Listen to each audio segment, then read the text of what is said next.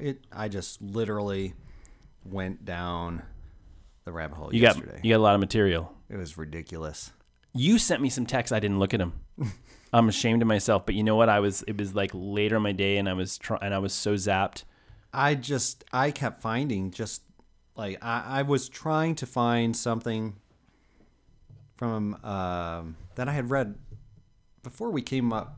Before you came up with the idea for this podcast. Well, and it's, um, it's all of us. And I was like, oh, that would be a good one for this podcast.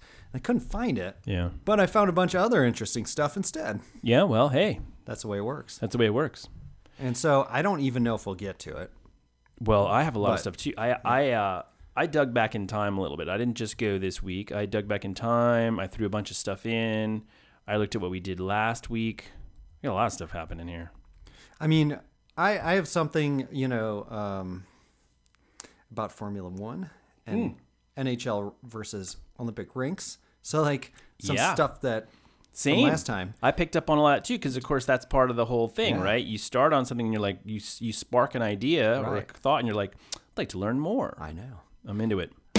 Uh, this is, who are we? Mm. You're, you're Kevin. Yes, Kevin. Kevin Bowman. And I'm Mark Dustin. We're going to talk about stuff. We're going to talk about stuff. We have no, we still don't know what this is called. We haven't had right. time to think that. Uh, everything podcast, I think, is what Alexander said it should be. We'll put, put that on the whiteboard. Right.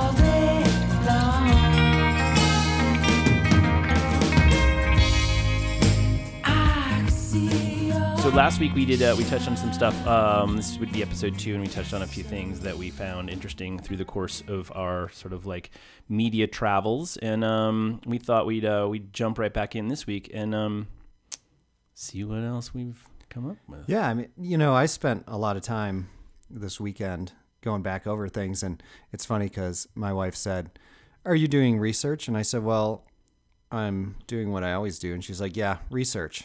Well, that's the whole reason we're doing this podcast, that's right? Because right. we just yeah, I just like, was reading we, one article after another, after another, right. after another. How can we turn this into something that buys us, you know, gets us on these, pri- gets us private jets? Yeah, yeah. I mean, it it, it allows us to, to do what we would normally do, yeah. but feel like maybe we're actually accomplishing something. Yeah, maybe, yeah. possibly. Exactly. I mean, you know, we kind of started, I think you started last week. Your first thing might have been the Formula One. It was it was Lewis Hamilton. Lew- who had Lewis Hamilton. Just won the seventh, like tied. Um, um, uh, it was Schumacher. Schumacher. Yes. His record, right? Yeah, yeah. And so I had said something about horsepower of the Formula One yeah. cars. Something like, you know, I threw something out like one point two one gigawatts. Right, right. Exactly. With the fl- from the flux capacitor. It was like... I said something like fifteen hundred horsepower or something, and I was totally wrong. You were wrong. So, I mean, the thing is, is they weigh nothing. Yeah. So, I did look that up because I was like, I kind of just pulled that, you know. Ra- that that, the, that, yeah, that the, dead you know. rabbit out of that. And it's, they are sometimes, depending on the year and everything, because they have all these rules that govern the size of the engine, the type mm. of engine.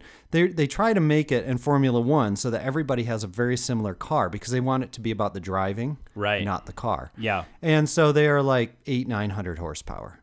Okay. They used to be turbocharged engines back in the eighties. So when Ayrton Senna was uh-huh. dominating, they were turbocharged, I believe. Okay. And it was so that that I, I mentioned that he was always racing against someone. There was a rivalry, and it was Prost.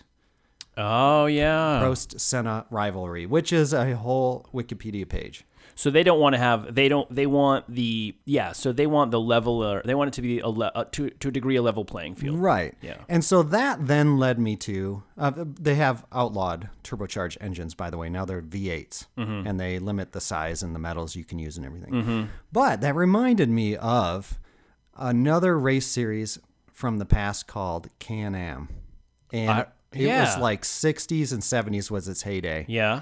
And it was... was it Can- Canada, America? Yes. Yeah. yeah. Can da- yeah, Can-A M, you know, yeah, Can-Am. Yeah, yeah. And uh, it was as close as you get to an Anything Goes race series. Oh, yeah, like the like the, the, the Cannonball Run. Yes, but it, these cars, these cars were... So they did have a few rules. It had to meet s- certain safety standards, and the wheels had to be covered. So they weren't open-wheel okay. cars like yeah. Formula One or Indy. Mm-hmm. Um, but they were crazy looking aerodynamic, you know, just unbelievable race cars. And they did get to uh, Porsche at the heyday. It was right near the end of when the series was really popular. nineteen seventy-three, they had a Porsche. Uh, it was like a nine seventeen or something like that. Oh, wait that, a second. These were Matchbox cars. Yeah, yes, yes. You could exactly. still get these When things. We were kids, a lot of our race cars were probably Can-Am cars. They look like know? a. They almost look like a like a little we, like a wedge you'd put like a slice of cheese, like a wedge you'd put under a door or something, you know. It's like a, it's literally like a like a door. They look like um, just like triangles. Just they had the the, the craziest cars. Then and so throughout the series, different um different teams were usually dominant. So because it wasn't anything goes almost, you know, people would come up with crazy things. Oh yeah. So there was like. Uh, one team that was really dominant for a while was Lola. There was McLaren. Mm-hmm. There was Porsche. And um and and Chaparral was another one, um or maybe Chaparral was a car and Lola was a team. I don't remember the details, but there was one they had, like for instance, they had giant fans on the back of the car. Wow. Because they were trying to make the car as aerodynamic as possible, but still have it be able to stay down on the track and Pu- corner. Push, yeah, push the tires right. down. Like that's Normally what the spoilers you put spoilers yeah. that c- create wind resistance. Right. They decided to put fans, and it was like a vacuum underneath Whoa. the car. They ended up having to, I think, ban them because they would suck stuff off the ground and shoot it out the back. Damn, so it was yeah. kind of dangerous.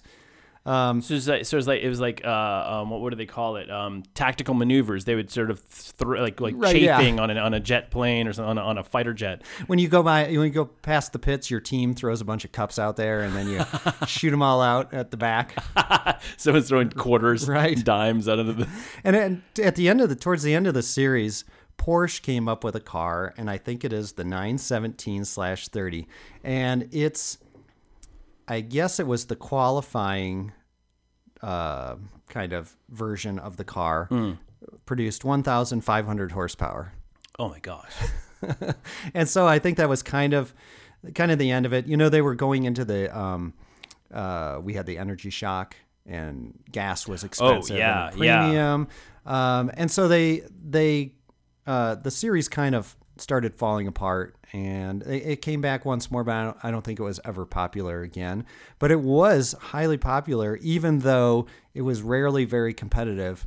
Usually whoever came up with their crazy idea for that year dominated the whole series. Like I think that nine seventeen won six out of eight races or something. So it's kind of like, I mean, it's really sort of like the high, very expensive, high profile equivalent of sort of like the, the bar stool race or any of those races right. that you have at the end of a ski season or That's, whatever. You could you know? do anything. You could, yeah, anything. You got to put, you know, you could, if you can, if yeah, the, like, or the go-kart derbies, whatever they call them, you know, like if you can make it, if you can get it out on the course and it starts rolling forward, You're good. You're good. That's you're right. You're qualified. And if whatever it is, if it makes it to the bottom and you win, we don't care. Right. You might die, but that's yeah. your problem. Yeah. So that was my... It's kind of that, your problem no matter what. what that's right. That's your problem happens. Anyway. It's always your problem if you die. It's really just your problem. Might be someone else's problem too, but it's definitely your problem. That's right. So I, I thought that was cool. It reminded me, and I had forgotten all about the Can-Am series, yeah. but when I was a kid, I thought those cars were so cool. Oh, those cars were and, awesome. And my dad um, was really into that, so he has still to this day a whole bunch of models of oh. Can-Am cars in his office. You know, it's interesting because uh, I also, you know, dug into, you know, again, sort of starting last podcast with no idea. Well, I shouldn't say no idea about Formula One. We knew a little bit. Right. We both knew this cars were kind of small. You know, they go fast. Yeah, they go fast. You know, it's super hard to do. And it's there's dangerous. Some names of some really great talents that have uh, raced. But I looked into a couple things too, and um, and I looked up a couple things I found. Were first I found uh, a, a video. It was fifteen minute um, Aston Martin Red Bull Racing uh, did a video, a fifteen minute video about twenty-four hours behind the scenes preparing for an F one race weekend. And it was cool. I mean, the first thing, I'm not going to go into a lot of it because there's some other things I want to touch on, but um, it was really fun to watch because what they're really doing is they're just prepping. They're going through the, the, the cars and stuff, but it's that it's that kind of like movie like movie stage staged idea of a of a car garage. I mean, it's it's literally white with like two or three car bodies. and huge, massive, because the funding is enormous. They make they have so much funding behind them, and just a couple of sort of like scientist type mechanics working on these cars. And then they have to ship it all. They have to put it all in huge containers and send it to around the world, right? So, right. So this is like a, um, you know, some high-tech silicon um, uh, manufacturing facility, essentially. So yeah, they they might as well be. Ha- they didn't have, you know, like like gloves on and all that stuff, but you, you might as well have. I mean, yeah. Was that clean? It was so clean. Yeah. yeah, there was no oil drips on the floor. I mean, it was pure white. So not like my garage. Yeah, you're you're not eating like your your ham and mustard sandwich on the workbench. Where did that pickle go? Right. Yeah. There's probably not even a coffee mug on the. Uh, I dropped the pickle and. I dropped a pickle. Not, not sure where it went. It could be in the steering column. Right. Could be down in there could and somewhere. In the, in the, could be down in a cylinder somewhere. Could be somewhere. Or, now, another another. There are two more I found that I found really fascinating because, um, the steering wheels, on these F one cars, they're actually really complicated. Much more. They're as complicated as your car, but if if you were looking at. Just like say um, um, the sort of climate control panel of a modern car with all sorts of dials and stuff, but those dials all do things. Like neutral's a button. There are these three dials across the bottom that change the horsepower based on what you're doing, like if you're going wow. into corners and stuff. So they, although they ha- it looks like the two-handle thing, and what's really fascinating about it is it's very bright and colorful and lights up like a video game console thing or whatever, and and they actually have to...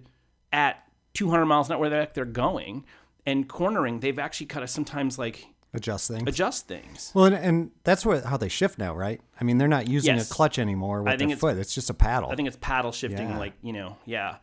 And I, d- I don't even think that's new. I just think I haven't really paid attention. I think the paddle shifting's been around for a while, but this whole yeah. other like level of video gameization of the. Yeah, steering wheel's crazy. Well, it definitely changes the. It has to change the thing from the, the, the driver's experience and the driver's the need for, like, what talents the driver has to have to get there now. Right, you can't just be super, you know, unafraid and great at cornering and great at putting your foot on the pedal. You've got to also have the, you know, the ability to sort of change mental gears and do all this sort of behind the scenes work. So yeah, it's. It, Is it would not be for someone like me. Like I remember trying to play those video games when there was like, instead of just the joystick and a button to yeah, shoot, yeah. they all of a sudden they were like, here's four buttons and they all do something different. And I was like, yeah, I'm done. I can't do it anymore. So yeah, this yeah, like, yeah, yeah. it it could really change it. I would imagine because it's there's a whole different level of mental requirements now, right?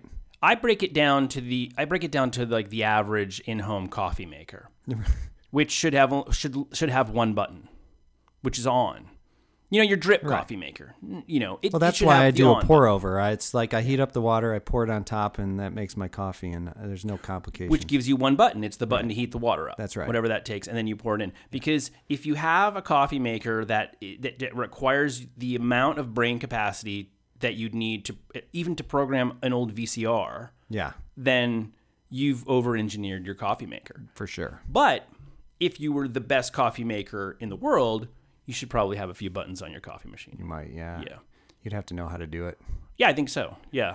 I'm a it, simpleton. But same they, here. Uh, a Formula One car driver apparently is not. They're not simpletons. They're right. the best coffee makers in the world. Yeah. Now, the last one I'll mention on the whole um, uh, Formula One thing, and I and I know we're dragging on about this, but it's because this stuff actually is a lot of fun. Cool. Yeah, it's really fun. Is...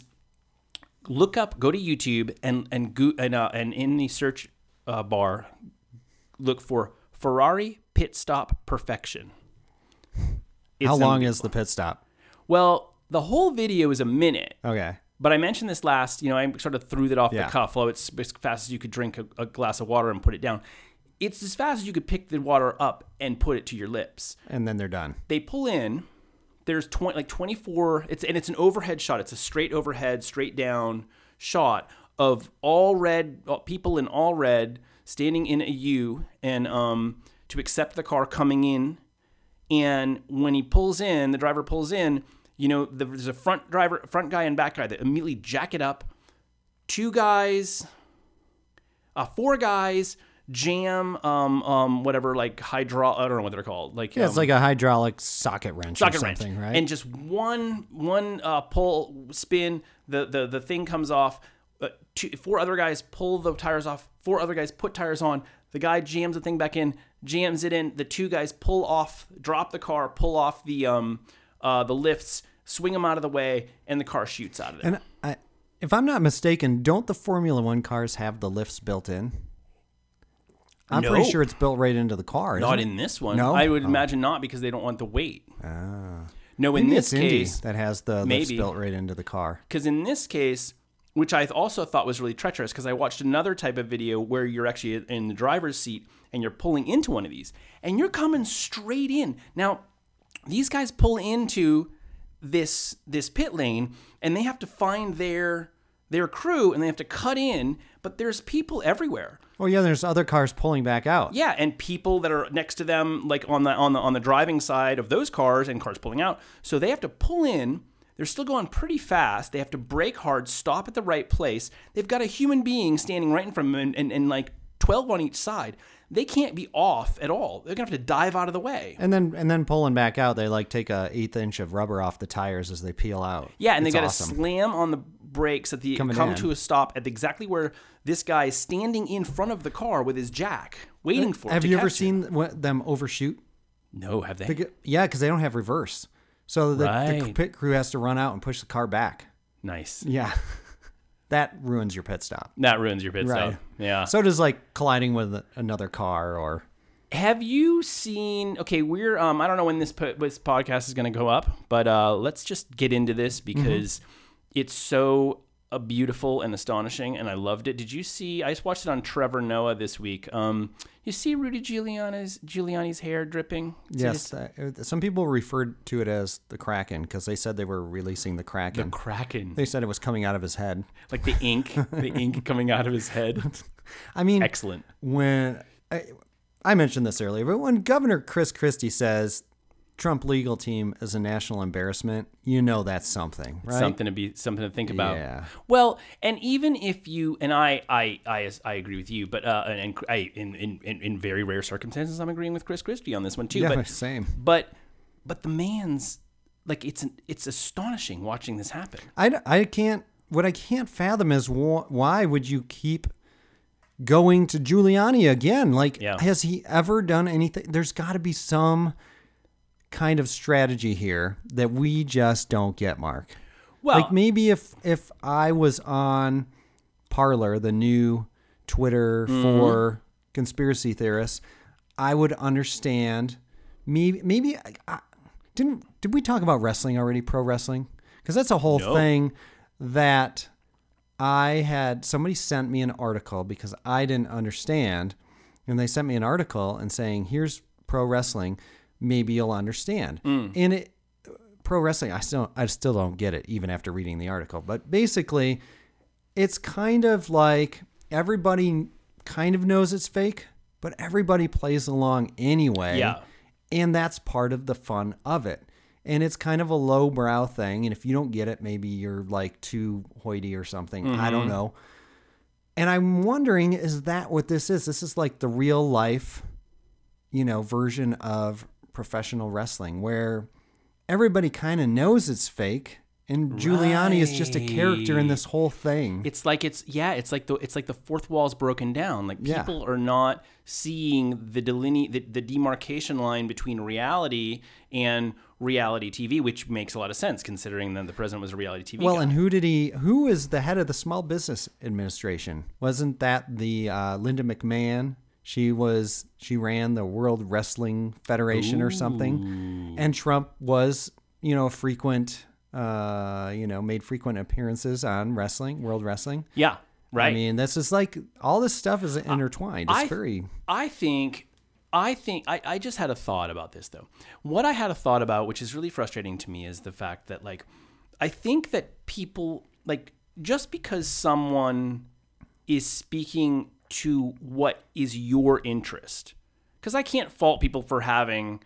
For wanting a Republican president, uh, maybe sure. not this one, but I can't fault them for wanting. Right, not not this one, right? But but I can I can I can't fault them for wanting a Republican president sure. if that's their leaning. Yeah. Fine, you know, hey, we're all here in this great soup, and we're trying to get by, and we have right. our difference of opinions. Pretty fine, but like, like, I, I, I'm I'm equate like, if you see somebody who, even if they're saying the thing, many of the things that you also agree with, but they're taking it to a dangerous, outlandish, taking it too far, extreme perspective, or like like perspective, or or taking it far too far.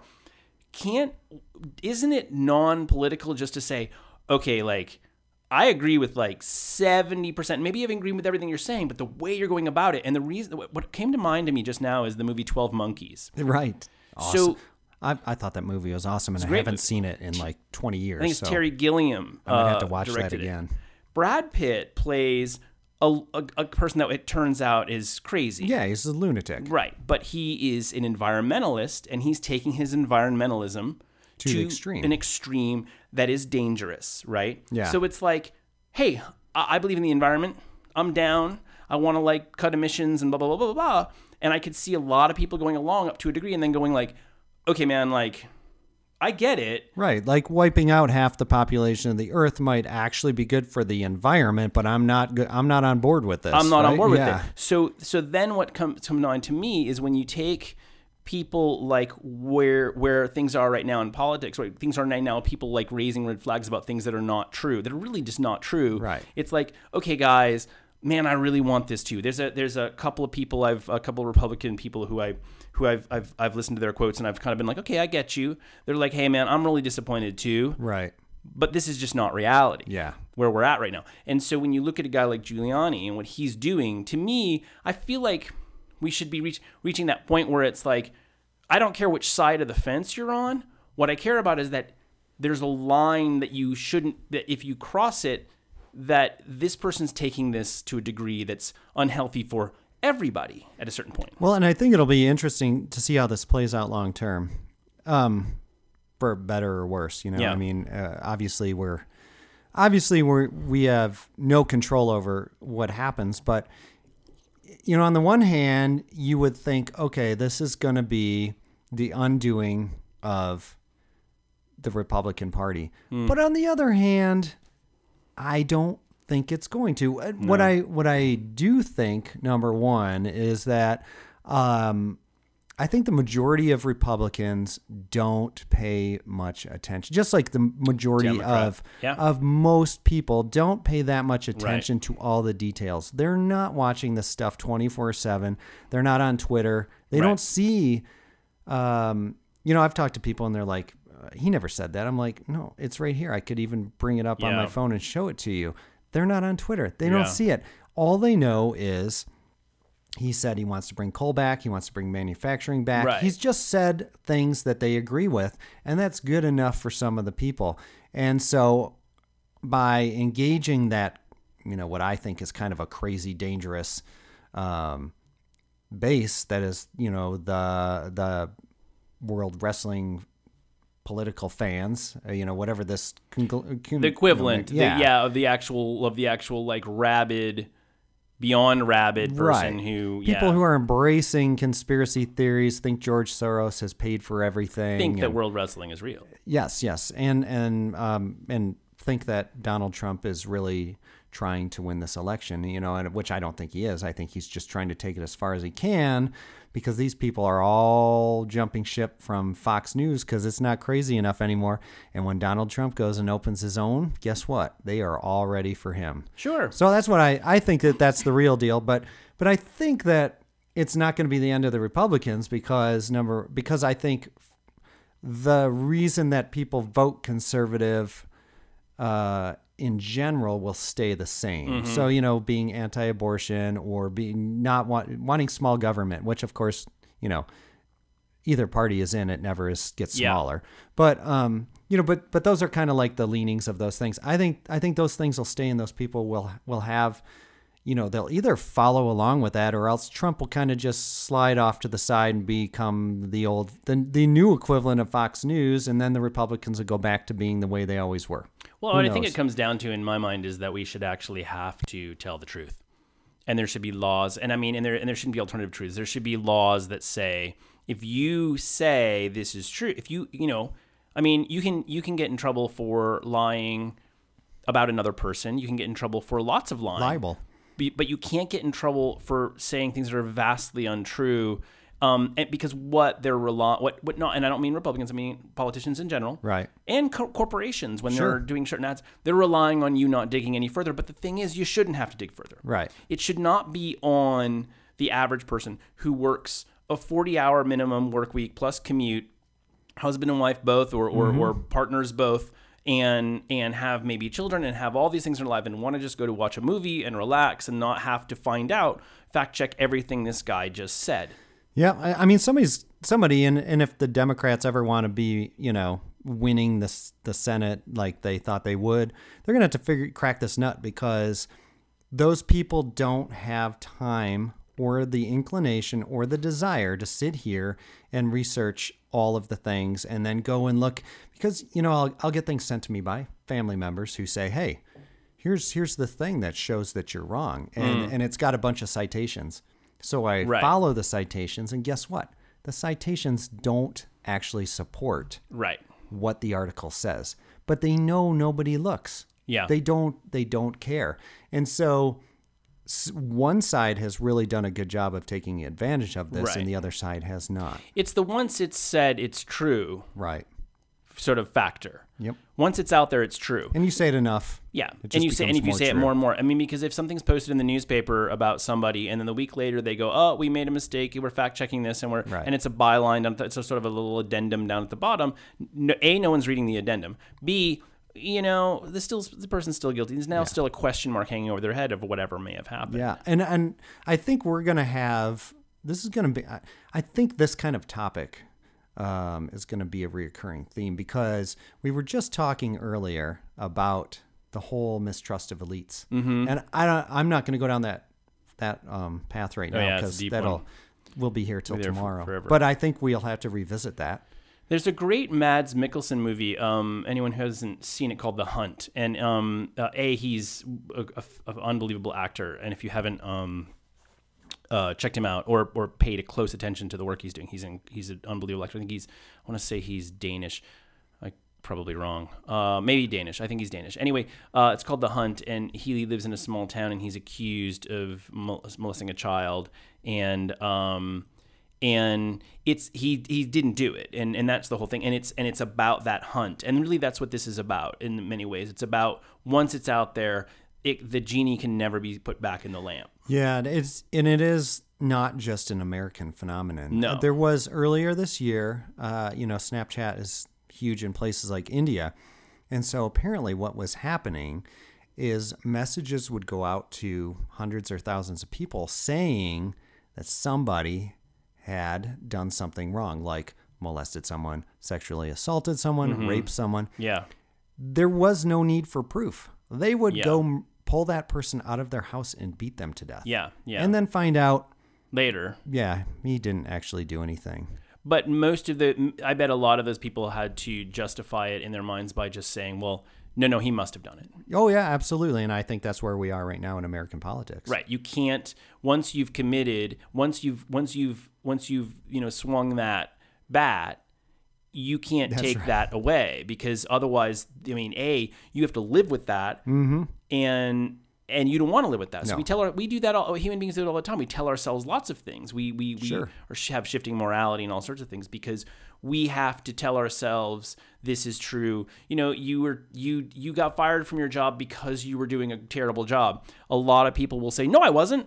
You knew you were. Maybe you weren't. I don't know. But I right. mean, you you know, it's that kind of thing where you've got to tell yourself, just so you can wake up tomorrow and be like, you know, live with yourself in a way. We, yeah, we were just kind of talking about this before the podcast started, and, and I remembered back when I was younger, and you know, I played hockey, and I was I was pretty good, and I think in my mind I was usually one of the best on the ice, mm-hmm. but I probably what really wasn't. And sometimes somebody like maybe my dad would go, "Wow, that guy was the best one on the ice," and some I would always, other guy. I would be like, "What about me? Like, what? All, yeah, that guy? But no, I'm, but what about me? No, I was the best one. I wasn't. You weren't. No, no. You You're know, good. But yeah, yeah. And and you know, I think that's that's a kind of this whole." Um, like if your foundation is based on how good you are as a hockey player, or or on your belief of something, and then you find out it's not true, I think some people have a tough time letting go of that. Yeah, yeah. You mentioned, when you said that, you mentioned earlier, you, you mentioned that as you've gotten older, you kind of have been able to come to terms with the, not come to terms, but like be able to just go like, you know what, I wasn't so good. I'm not the best at anything. I've realized that, and that's okay.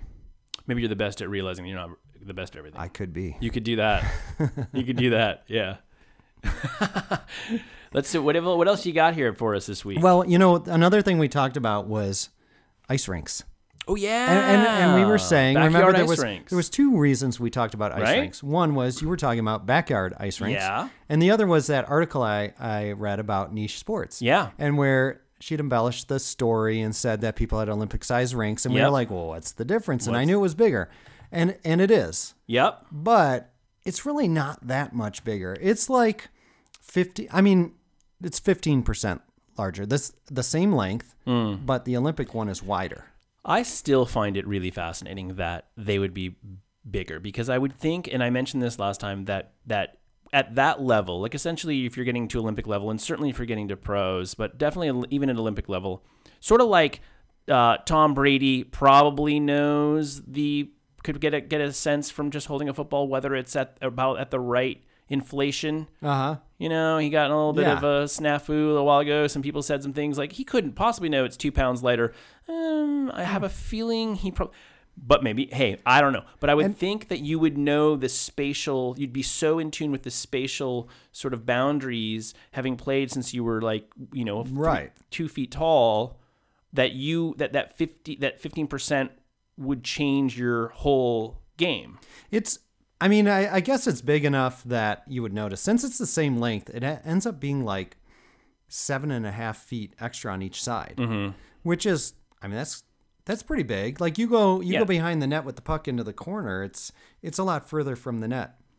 Um, the other interesting thing is that the zones are actually different size. Yeah. So the the center ice between the blue lines is six feet uh, bigger. Uh, on the Olympic rink. Yeah. Which is very interesting.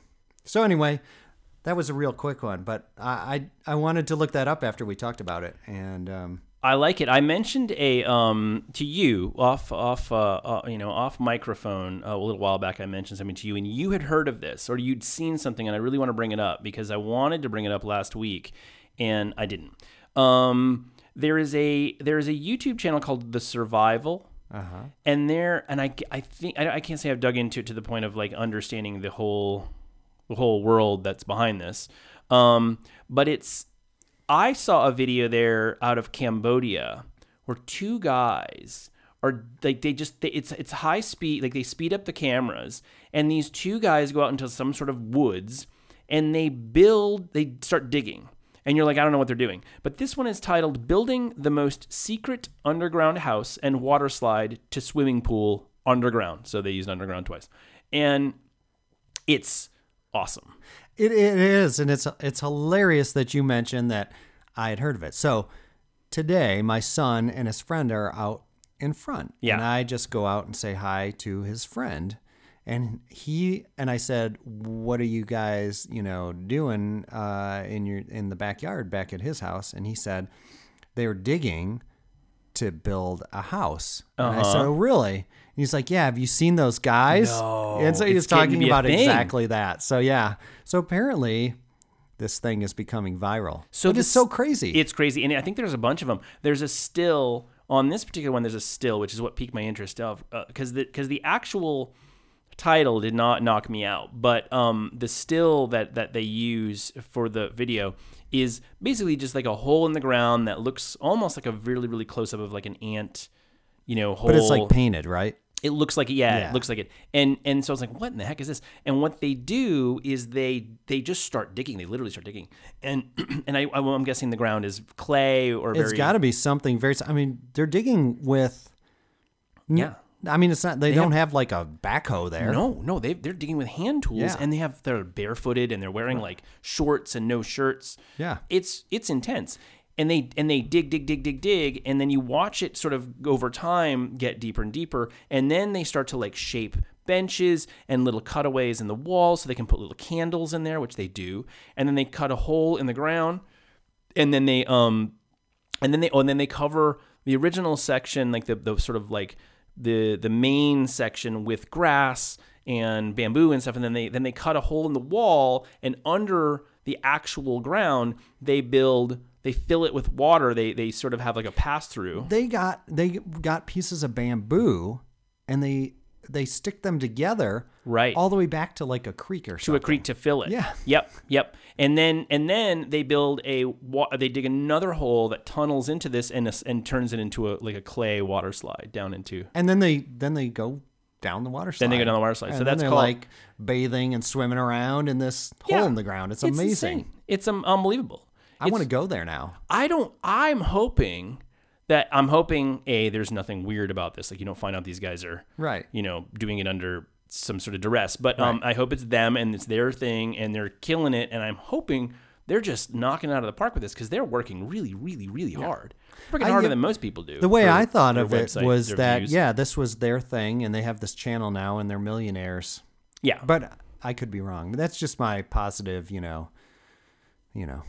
fanciful thinking, perhaps, right? I don't really know. I just made an assumption. I don't see why not. I mean, if right. kids in the neighborhood are starting to, to see this, maybe they uh, maybe they're going to do great. Who knows? I, it reminds me of a guy, and, and I'm going to have to look this up for the next one. This is going to be um, continued because there's a guy who has a series, and my son has seen it too, but I came across it on something, and this is a guy who uses no tools at all, just his hands, and he's, again, shorts and bare yep. feet.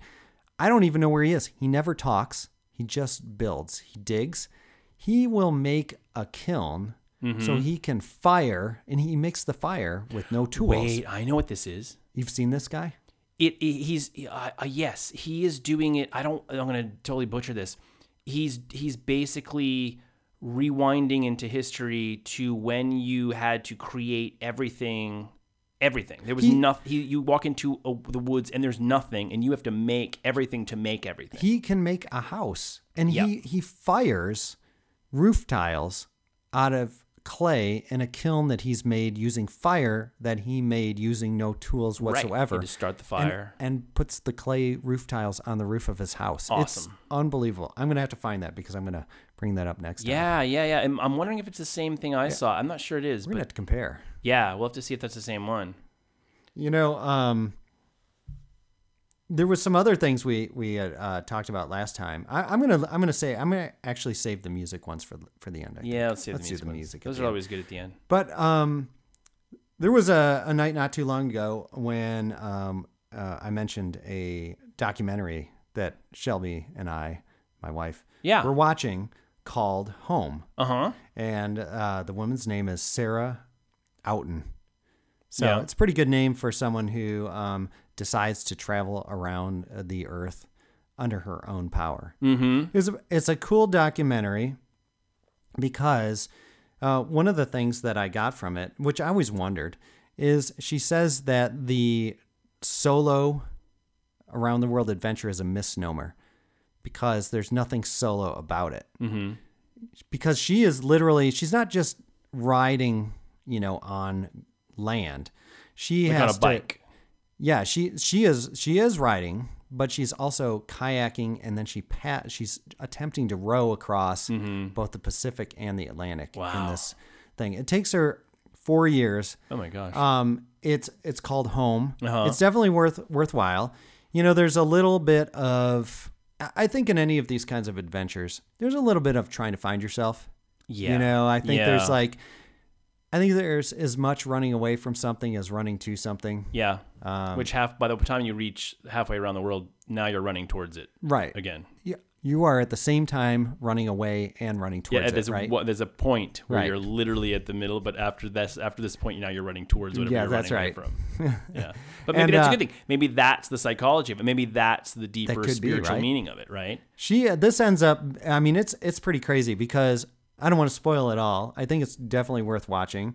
Um, it was a lot of fun. And she um, is rowing, you know, these, they're, they're really crazy rowboats. It's, they are one hundred percent custom. They're designed for ocean crossings. Mm-hmm. It's got a little cabin. It's designed to right itself when it tips over yeah. and you like strap yourself in and storms. God, can you imagine that? It's, It's nuts. Just getting and tumbled around in the ocean, flipping over. The currents are pushing her the wrong way. She's rowing and going nowhere yeah. for yeah. days and yeah. days, weeks.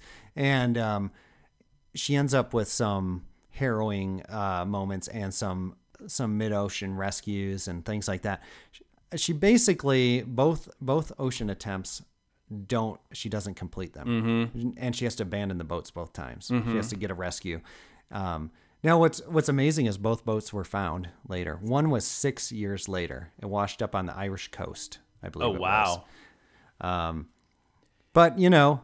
It's so always going to wash up somewhere. Yeah. It's all going to wash up end somewhere. Up, end up completing it, you know, uh, other than, you know, uh, I suppose she didn't make it all the way across either ocean, but uh, she made it across all the land masses. There was, there was kayaking involved, as I mentioned. And um, it's kind of funny because she doesn't know what she's doing, and so she has to enlist a friend to um, meet her for the kayak portions, which oh. is what's what's crazy. So they have a logistics person. Right. They have someone's trying to get sponsors. I mm-hmm. mean, it's a whole team effort. Mm-hmm. I, I can't remember what she said, how many people are involved, but it's it's it's it's a fairly large yeah. and uh, big project that takes a long time to even plan for. Yeah. Um. There was some other. There's another one that I uh, which. which I'll just go right into because there's actually two more that I'll just mention briefly that I think are super awesome. There's Ricky Gates. He's a runner. He's an ultra runner, and he has a whole bunch of cool um, documentaries, little little uh, videos. I didn't really. I'm I'm kind of into ultra running. I don't ultra run myself. Mm-hmm. I mean, I just run kind of slow and I go for fairly short distances, but mm-hmm. I like it. And so I'm, I'm inspired by people who go and run for ridiculous amounts of time and distance. Um, and this guy, Ricky Gates, has done things like, uh, he has a project called Every Street, I think it's called. You mentioned this to yeah. me. So yeah. he'll go to like San Francisco and he runs every single street wow. in the city, mm-hmm. um, which is kind of cool. That's kind of cool. And then he did one, uh, which was called Transamericana, which is yeah. a, a good, a good video documentary as well. And he runs across the country. This is after the uh, two thousand sixteen election. So the, mm. the video came out, I saw it at the right time, which was actually four years later, but mm. involving the same, you know, politician and the same kind of divisions in the country. Yeah. Uh, and he's really kind of despondent about the whole thing. And part of his reason for doing this is he's hoping to just, you know, I think at the same time as getting away from things, he's also hoping to um, maybe encounter people and feel a little more connected to people he doesn't know or understand. Yeah. And so he does do a bit of that. And, you know, the thing that you find when you take this kind of um, extreme politicization of things out of the equation is that generally people are good and yeah. nice, and they'll like take you in and feed you and share stories with you people and stuff like that. People are pretty good at individuals. It's, the, it's when you get into a whole group of them and they get to start right. getting an idea flowing. Exactly. That it can turn sour. Mob mentality, group yeah. mentality. It's always a bad thing. So that was a really good one. And and the final one I want to mention of this kind of genre right here is a guy named Beau Miles. Beau Miles. I love the name that he has, the name Miles. B E A U. Yep. yep. Miles. M I L E S. Mm-hmm. Like, and he's, you know, he does a bunch of running and things like that. And so I'm like, you got the last name Miles, man. That's awesome. He's got the mile. Yeah. Yeah. Uh-huh. Which I used to race against a guy with the last name Swift, and he was Swift. He always won. But anyway. Well, the, better than not being Swift. That's right. Better than being, you know, slow. Slow. Really slow. Kevin Slow. Kevin Slow. Or being Swift. Your last name is Swift, but you and are slow. slow. Right. Yeah. You better live up to it or else. You're going to be you called Swifty for the rest of your life as like as like a joke. That's right. It's like that's like when the big guy's called Tiny or whatever. Hey, Swifty, right. you late again. This guy, Beau Miles, the, the first one I came across was he had a um, a little video called Running the Line, which he decided he's in Australia. Yeah. And he decided to follow an old rail line that doesn't exist anymore, but you can find it kind of on a map and you can see some of the old, you know, the, how the ground has been formed for, you know, elevated to support a railroad track oh, and that yeah. kind of thing. So he follows and it's, it's kind of crazy. It goes through, you know, farmers' lands and he mm-hmm. just hops fences and goes, and he gets in trouble a couple times and has to reroute to go around because, and the police catch him one time, but they're super cool and, and understanding when he tells them what they're doing. And, And they're like, hmm, okay, sounds good. Where Don't did get you, in trouble. Where All did right. you see this? Where was this? Australia. This? this is in Australia. Where did you yeah. Where did you find the piece? Do you know? Or you just sort no, of came but across it, it? But it is online on okay. YouTube. Um, and he has a bunch of other ones too. He has this one called like um, one hour per mile, which is another. I mean, when he runs the line, he runs with a shovel, not a small shovel, a full on shovel, because he's just figuring he's going to need it to like move things out of the way and stuff right, on this run. Yeah, yeah. Just, or maybe, maybe like ward off some angry dogs. Yeah. You he, never know. He comes through one section that is so overgrown, and it's yeah. Australia, you know, yeah. where like the thorns are probably a foot long. I don't yeah. know. And, and like he, the Burke Wills expedition will, will kill you right. if you touch them or something like that. You know, yeah, yeah, yeah. he, uh, he probably crossed, yeah. crossed some paths there. Yeah. He, um, and it takes him like an hour to go, you know, like a quarter of a mile yeah. through this section, but it's pretty cool. He, he wrote a book, and I heard an interview with him on, I think it's the Adventure Sports podcast, which I listen to. And, um, he wrote a book about backyard adventures, which I really love. Like he did something where he decides to, uh, build a little platform in his tree and live up there for a while. Oh yeah. In his backyard. Huh. Yeah. So he just, he just does, you know, they don't, his adventures don't have to be like, traveler. So right. it's kind of the opposite of this Sarah Outen or Ricky Gates. Yeah. His stuff is kind of like, huh, well, what if I, you know, run up and down this hill fifty-seven times? That would be an adventure. So it's like a homegrown adventure, yeah. te- which is, which, which, which actually is so much more accessible to the average person. So you look at this woman who, you know, four years going around the earth, and she's got to have a whole team looking for sponsors and all this stuff like that. And she's trying to find herself maybe. Um, uh, or you look at somebody who is, um, challenging themselves, or they are, or, you know, trying to make some record or whatever. And then you take a guy like this, and he doesn't even have to, like, he could still, in a lot of these, probably wake up and still like have a life with friends and family in his hometown. He could still even show up to his job if he has a job. Yeah, he can, you know. He can show up the happy hour at the end of the day and have a drink with his friends. And how to go? How to go to? How many times did you go up the hill today? Right. Uh, like I made it up and down forty times. I got to do it four hundred more times. That's right. That's my plan. I, I love it. I think. I mean, you and I like to go mountain bike around here, and and we'll start from home, and we'll go out and ride around the lake or whatever. Yeah. I, I kind of feel like that's kind of the ethos of this guy. It's like, to us, that's an adventure.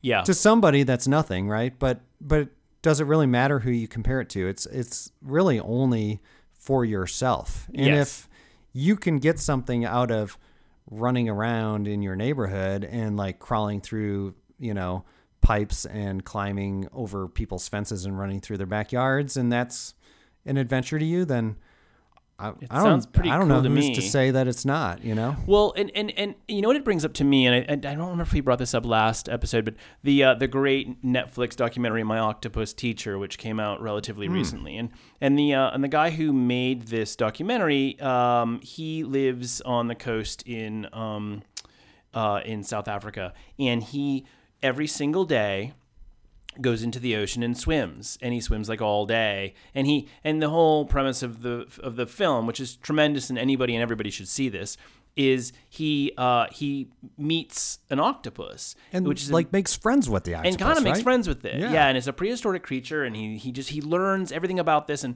and of course, throughout the course of all this, he, his body is becoming in tune with the temperature of the ocean. He is noticing now he's in an extreme place. He's in a beautiful underwater, you know, sort of like, you know, pristine environment that hopefully will remain pristine. And, but he talks about noticing once you've been doing this, because he did this every day for a year for this particular documentary, not to mention he's still doing it every day. So if you were to go into the, similarly, and he notices changes in the microscope, like tiny changes. If you go into the ocean tomorrow and go for a swim, or you walk into the woods behind your house, and then the next day you walk into the woods behind your house, you're not going to notice much difference. Right. If you do that every day for two years, from one day to the next, you're going to notice things right. that you would never have noticed before. Yeah, if there's you go there and it's quiet and there's no birds chirping, you're going to notice that. But if you just go in one day and there's no birds chirping because that's you're, your first time there, you don't know there's supposed to be birds chirping or that there normally right. are. Your senses are not actually in tune with right. this place. And even then, you don't really know what you're sensing because you don't know why. You have no concept. Is it me? Is it something? Right. You know, um, so...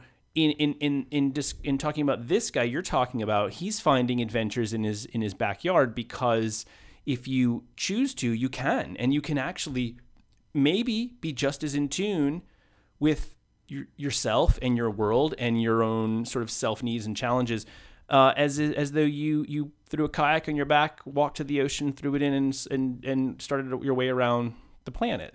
Yeah, I think it's pretty cool, and and. I'm, there's a, a few more videos I've watched recently that I'm going to look up for next time because the the idea of this like backyard adventures, it's I like it a lot because there's been a lot of focus over the years on people who are doing these like, you know, there's like Killian Jornet who who runs up Denali and back down or mm-hmm. runs up it and skis down, I think. And he's he's now got the fastest known time for all these different things, like the fastest up and down Everest, the fastest right. up and down Denali. And those things are amazing. It's it's ridiculous and it's totally insane and it's impressive, but it is completely unrelatable it, to me. And unrealistic. Yes, it's unrealistic in your life. That's right. But this guy, Beau Miles, when he goes and chooses to run this thing, and it, and it becomes, it's not just about, it's not about how fast he can do yeah. it because nobody else has done it. It doesn't even matter. Like there, right. you're, he is the fastest, and he's also the slowest. To do it. Yeah, but yeah. he, um, he does, and he does a great job with the video too. By the way, I mean, so he shows, um, like here's a section where there used to be a trestle, and then in the video, you know, they'll kind of like rebuild the trestle and stuff like that, so you can see it. So it's really cool. It's not just, um, I went and did this crazy thing, but it's like there was there was something here before, and here's kind of the significance of why I'm doing what I'm doing. So that's pretty neat. Well, it also sort of tells me some things we talked about before uh, off microphone too, about the fact that like, or or really we, we, you talked about your hockey experience when you were younger, right? So there's a there's always someone better than you. Now, yeah, for sure. Clearly there are human beings in the world that are just, the, they, are, they are the ones yeah. and they and, and good for them and all all applause to them for their incredible abilities, but the but most people aren't going to get there. You can try and you can climb Everest and you can be in line climbing Everest and you can say you did it, or you know, and and that that's fulfilling to some people in their own right. way. That's fine, but um but but there's but can do you need that, or can you do what you're talking about, which is find some way in your life to challenge yourself and also reinvent yourself and find things that you can do every day that you're like, wow, I, I I don't know if I could do this, and not have to measure yourself against Usain Bolt or measure yourself against Serena Williams or me, you know what I mean? Because those measurements are different measurements. It than- really is interesting that you bring this up because it's something I've thought about. You know, for instance, there's really been, and and it reminds me of that niche sports article, which is this whole need to be the best and for need for recognition for it, and that There's there's been a whole thing, and I I think maybe it's more American than it is other mm-hmm. you know kinds of cultures. But this whole thing of if you aren't in it to win, why are you in it? Right. And I think that's wrong. I think that is a really self-destructive. Like you could you can I go play hockey now. Yeah. And it's because it's fun. Yeah. Like I'm not try- I don't care if I win. I don't care if I lose. It really doesn't matter. It is all about the participation for me. And yes, I, no, I'm not, I'm not expecting a participation award mm-hmm. or a trophy. It, it's, it's meaning. It's intrinsically meaningful to me. Yeah. I don't need any outward validation from anybody to go do it. And, yes. And I don't have to have the newest, best equipment. None of that matters. It is all about the actual activity, and it's that moment in which I get to go out there and skate and forget my things and work really hard, get some exercise, you know, maybe maybe I score a goal, and it's really yeah. you know, it's just a lot of fun.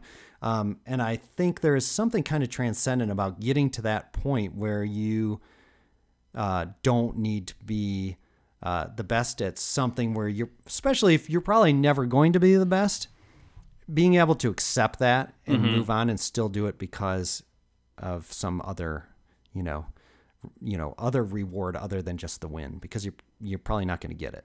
But but this sense of this sense of self-achievement is really yeah. what it's at. And a lot of people, we we equate achievement, we equate self-achievement um, with a, achievement on a larger stage. Right. Do and that's a this this this person's putting that together, like tr- trying to say to us, you don't have to do that. Right. Your achievement can be on your stage. It doesn't have to be on the global stage no. or your local stage or national stage. It's your stage. And if you, and I know that feeling because um, I like to, maybe not to, not to this degree, but I like to do things that we we've done this sort of things ourselves. We we ride bikes and we ski and we do other things like that. And we end and it's like, I'm never going to get, I'm never going to be the, I'm never going to be the king of the mountain on this. But man, I'm, I I felt pretty good out there. Like, I'm pretty proud of myself. I'm going to go home. I'm going to feel pretty uh, elevated today. Maybe it'll help me feel good all week. Uh, you know, I'll, I'll I'll be out on the mountain and skiing, and I'll I'll jump off like some six or seven foot thing, and I'm just like, man, that was so cool. Yeah. And but but you watch a ski video, and it's like a six. I mean, that's that's they don't even blink at that. That's That's not even that's not even a thing. That's, that's just like a, a stair on their staircase yeah, at home. Yeah. For me, it feels big, but you know, you you watch somebody in uh, a T G R, you know, Teton Gravity Research or mm-hmm. Warren Miller movie, and it's like double backflip off of a thirty foot cliff where they built yeah. a lip on top off of it. Off of Corbett's Couloir. And I'm not going to do that no. ever, and it's and it's okay, and I can still feel. Yeah, I can still feel the thrill of jumping off that six or seven foot thing. I, I think that it kind of like it's so much of these things. So many of these things are arbitrary. You you say, you know, you get your your kid gives you the a T-shirt for for Father's Day that says "Best Dad Ever." Are you the best dad ever? I don't know. Right. It's not possible to know that question. To, right. to answer that question, is there one? No, there's not. There isn't the best dad. There's no there's no measurement for that. So why? If you can't get there, instead of trying to say, well, I can't ever know, right. find things you can measure, make them a part of your life and be proud of them. And yeah. good for you. you Absolutely. Know? That's great. I am going to bring it. I'm going to go to Instagram real quick here and, and t- entirely change direction. Um, and then let's, let, let's, maybe we should jump into a couple music things. Cause I know you got something you want to mm-hmm. mention. This is something I mentioned to you recently and I really wanted to bring it up. There's a great Instagram Uh, account. What do they call Instagram? I mean, chan- not channel. Anyway, called History Cool Kids. I follow it. They always drop all these really interesting things. You get a read in. It's always very topical, but also um, intelligent and interesting. And it's throughout history, all sorts of things they consider to be, you know, of interest, of any types of interest. And so it, it grabs you and throws you into these things. And in nineteen ninety, this is this is fantastic stuff because it, it reminds me of uh, another type of podcast we did and that had um, an airplane crash in it. But this isn't a crash. In nineteen ninety, almost though, in nineteen ninety, uh, an improperly stalled. They have a photo of they have a photo or a reenactment of this because um, obviously there was no film of this. In nineteen ninety, an improperly stalled cockpit window. This happened. Um, fell out. It was they, they used this, this they used screws that were not perfect. Talking about Formula One, you got to have everything exactly perfect. Well, you're flying a jet plane, you're thirty thousand feet above the earth. You darn well better have the right screws for the cockpit window. Right. One of the front, not the side cockpit windows, one of the front two, the pilot's front, the the pilot windshield blows off at I think around thirty thousand feet, and it immediately sucks the pilot out of the window because of course it depressurizes the cockpit right away and that rec- sucks all the air out. That's that's amazing because at thirty thousand feet, they're probably at cruising speed now, right? So they're yeah. probably going like six hundred miles per hour. They're going really fast. It's amazing that, you know, I never really thought about this. I would think that the six hundred mile per hour wind might counteract the pressure, but apparently not. Yeah, well, it doesn't, it's not coming in, pushing in, right? It just actually, because because it's depressurizing, right. It pulls everything out, right? Yeah. And apparently the, the co-pilot had, I'm guessing, the co-pilot had probably all of his seatbelt on, seat on, but maybe the pilot didn't for any number of reasons. Right. But what's amazing about this story, it does suck the pilot out, is that at that very moment, the um, flight attendant, a male flight attendant, is walking into the cockpit and grabs the pilot's legs. And somehow he doesn't get sucked out. Somehow he doesn't get sucked out. Exactly. I mean, that's, that's an interesting thing too. Good point. Yeah. Um, and he grabs the pilot's legs, and he was able to open the door. So I don't know if, what the timing is on this. Right. Obviously, it was perfect timing. Um, and he holds the pilot's legs while the co-pilot, obviously, you know, you know, very quick presence of mind, you know, uh, uh, starts to descend immediately. And while the pilot is hanging out, kind of his na- legs bent because he's hanging around the back of the plane, and the and the guy's holding on to his legs, he's whipping against the fuselage. And as the the co-pilot descends immediately, as hard as he can, as quick as he can, the flight attendant holds on to his legs, the pilot's legs, and fifteen minutes later. fifteen minutes. And luckily they That's were not insane. Over the ocean or like that. Yeah. fifteen minutes later, they're able to land. This isn't, they were over England. They were able to land. So the pilot's outside until they land? Yeah. No, they I can't pull them in? No, I'm saying they're at thirty thousand feet. They may not have been okay. that high yet. I don't know where they were. But, but it's pressurized. Either so way. It's, it's, at least like fifteen thousand feet. He's up there for yeah. sure. Yeah, they're headed, they're up. And he descends as quickly as possible to a safer altitude, but keeps going. Luckily, is able to get cleared to land at Southampton Airport in uh, Southampton Airport in England, and lands. The pilot got frostbite on his face because of the cold, obviously. A couple broken bones and a dislocated shoulder. That was it.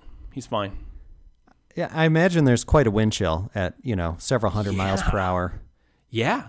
I mean, any number of those things could have killed him. A, just getting sucked out, timing. He could, yeah. I mean, imagine if the flight attendant hadn't walked in at that exact moment. I right? wonder if the flight attendant, I wonder if it had completely decompressed uh-huh. because he wouldn't have been able to open the door otherwise, right? Uh, but then he would have decompressed. No, I think the door would open really easily, right? You think so? Yeah, because as but it's depressurizing... The air is going out, right? I would think that the air. Maybe the, the door goes opens yeah. in. You're right. Oh, I think it opens in, doesn't it? I Maybe, because I'm wondering if he hooked his legs on the and held on to it just right. long enough. I don't know. Anyway, it's insane. So History Cool Kids, and there's a lot of great stuff. And I'll bring this this Instagram account up more than once um, because there's always something really interesting on it. But that one blew me away. That one blew me away. And and the and the photos are great because they're of some sort of reenactment, so they're obviously kind of jokey. I think that's the like the craziest thing. Yeah, that's pretty crazy. So, um, do we want to go into the music now? Oh, yeah, or? Let's do some music. Okay. You know, last time I'm I'm trying to remember what we we were kind of going into some of these interesting stories about. Um, we did Q Lazarus. Yeah, about these kinds of crazy stories, and, and it and it brought up one band in particular that I wanted to mention at the end of that, and it was the one where I said I'm not going to bring it up because oh, yeah. I don't want to drag this out anymore. But it's The Alarm. Oh, I love The Alarm. I, I me too. I mean, I th- I think it helped me survive middle school and high school. Yeah. Um, one of one of the few, you know, there were several bands, but The Alarm was one of them, and I. was a big fan of The Alarm. It was because of my sister. She was older than me, and she was into all these things before me. U two, mm-hmm. The Alarm. There was, you know, I N X S. There was mm-hmm. just all these alternative bands that um, I discovered because of her. And I never saw The Alarm in concert until pretty late. In, I mean, it was, I think it was their second time around. Mm-hmm. And I didn't know a whole lot about The Alarm other than I really liked their music and I listened to a lot of it. But um, so Mike Peters, who's who's the lead singer, he's had cancer twice. Oh, wow. Um, and he's got a foundation. It's called like the Love, Strength, Hope Foundation. Um, and it, it raises money for cancer. And um, he, uh, uh, I saw them. So I saw them in at a like an outside amphitheater show in Michigan at a place called Pine Knob. Mm-hmm. Uh, it was Pine Knob then. I don't know what it's called now. D T E Energy Theater or something like that. Yeah, you know, it's yeah, like a big yeah. thing. It's at yeah. a little ski area made oh, on yeah. you know on a pile of, pile of dirt, and um, they uh, it was it was this. Cr- Total retro show. So it was The Alarm opened. Mm-hmm. Uh, I think second was Talk Talk. Oh yeah, and then the third was Psychedelic Furs. I love the Psychedelic Furs. So it was like they're all aging, you know. Yeah. Um, alternative bands from my youth, but mm-hmm. a, f- a friend had free tickets, and I was like, "Heck yeah, I'm going!" Free tickets. And he had never heard of The Alarm. He's younger. He's like millennial, you know. So he had heard of the Psychedelic Furs, yeah. though, of course, and he agreed uh, afterwards that The Alarm was the best by far. Oh, cool! They just Psychedelic Furs was. you know, they're kind of slow to begin with, and they're yeah. aging and slow. And the psych and the alarm was just, they just rocked. They sounded, they sounded then as good as I remembered hearing them on their albums. Um, and then years later in Denver, um, I saw a friend of mine who who has a like a punk clothing store in Denver. Uh huh. Um, who sponsored our hockey team, the Punks, and um, he uh, was always doing ticket giveaways for all sorts of bands. I mean, like when when when bands come into town that are old punk bands, or you know, like uh, New Order or or anything along those lines, he picks them up from the airport. They come to his shop and sign autographs and give away tickets and stuff like that. So mm-hmm. I got, I, I won a giveaway to go see Mike Peters. Wow, the you Alarm. Just keep going to see these guys for free. How do they make any money? I don't know. And I got to go see Mike Peters. It was just him, um, which I knew it was just going to be him. But I was yeah. like, I'm going anyway. I'm such a fan. And he was playing at a place called the Soiled Dove Underground, which is like in this underground amphitheater underneath a restaurant in this little neighborhood called Lowry, which is an old Air Force base turned oh, cool. into a neighborhood. Yeah. You would not expect to be a great music venue there. And then you go under underneath this place and it's like, what the heck is going on here? This is awesome. And so he played, and his, you know, he can't hit the notes he used to be able to hit. He's, he's, he's, yeah, you know, he's, he's kind of old, and, uh, but he plays, he's got, um, a kick bass. Mm-hmm. He's standing. He's got a harmonica on a, uh, you know, the the thing on yeah, his neck. Yeah, that whole like and then he's playing thing. the guitar. Yeah, acoustic guitar too, and he's singing some of those songs. And I mean, it's not the Alarm, but he's awesome. He is so into it. He's not good for him. And he's doing this uh, to raise money for cancer still. Oh wow, at this yeah. point.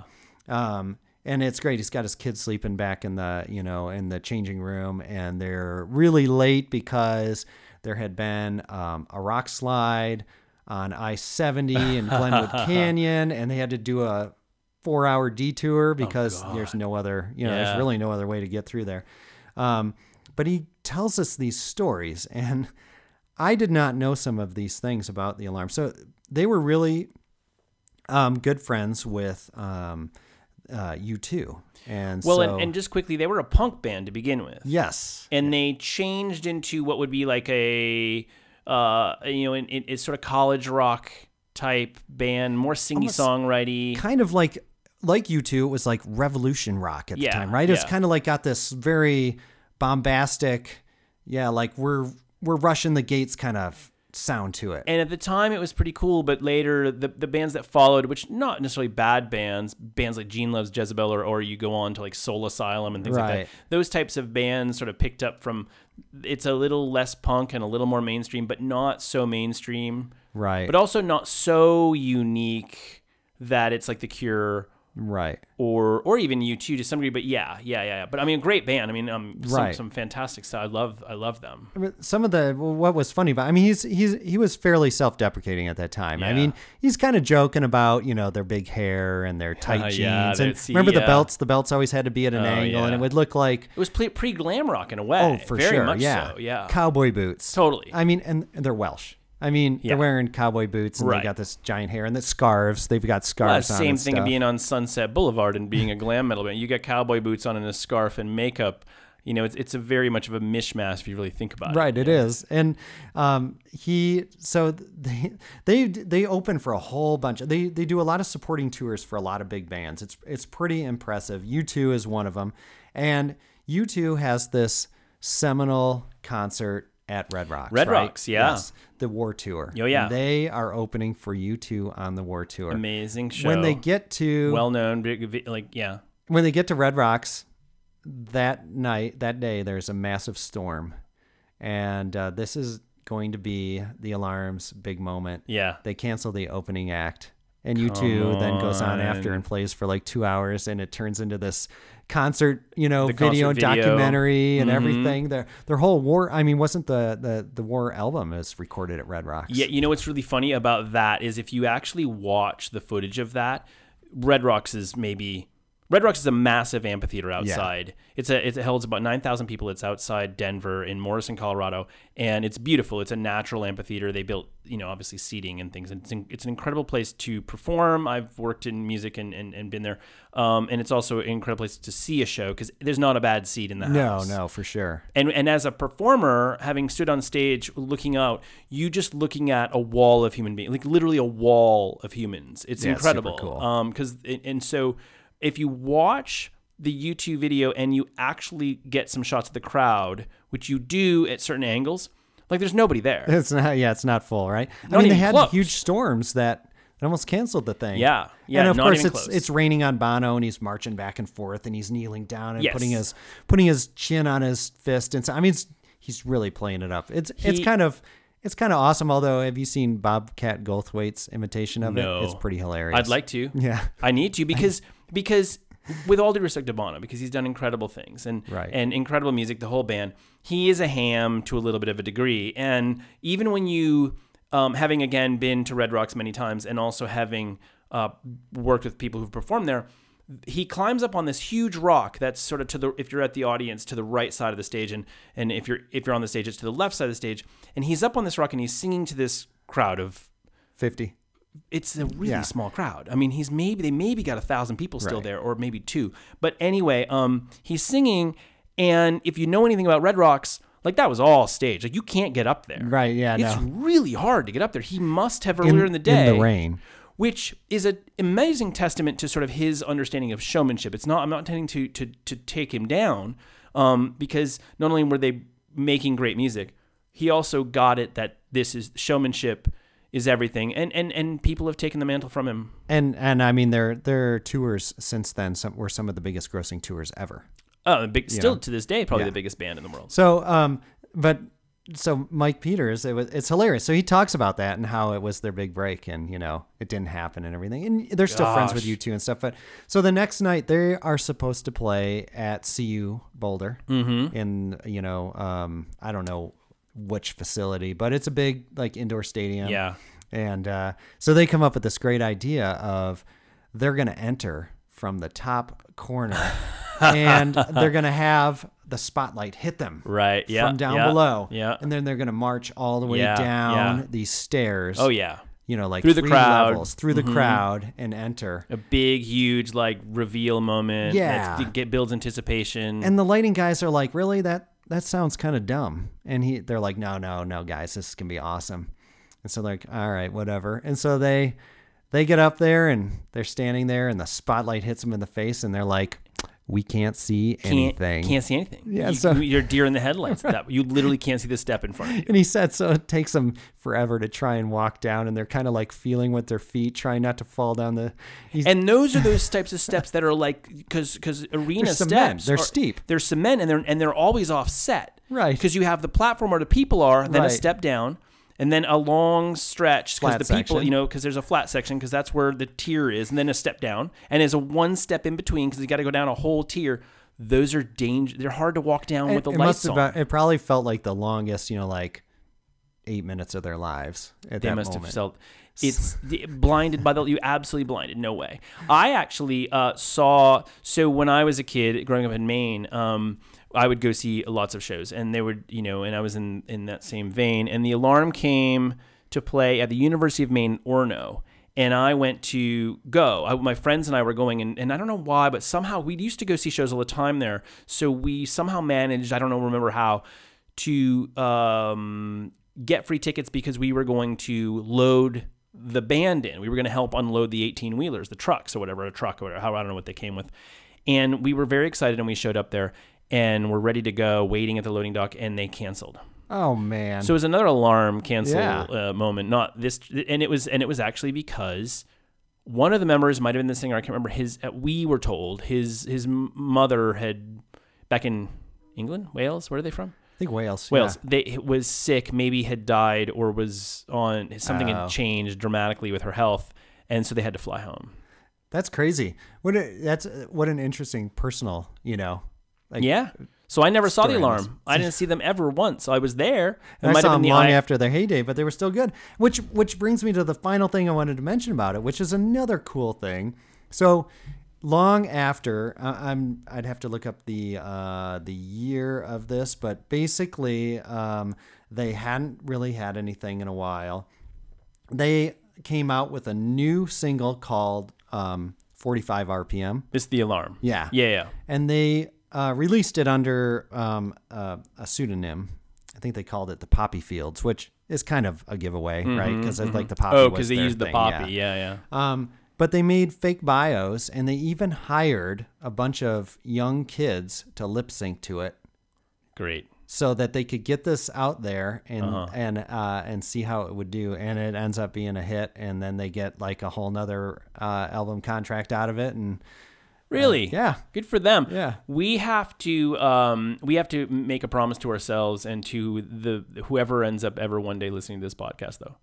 Yeah. Next one we've got, we're gonna have to think of some current music because it sounds like we're a bunch of old guys who don't listen to um today's music sucks. Today, Mark. As soon as yeah, av- everything after uh, the yeah. Joshua Tree was awful. Nothing. It's all nothing. It's all noise. Nobody should have made a like, record. Wh- why do they do that? That's just ridiculous. What's that thing that makes their voice sound funny? There's no, no time for it.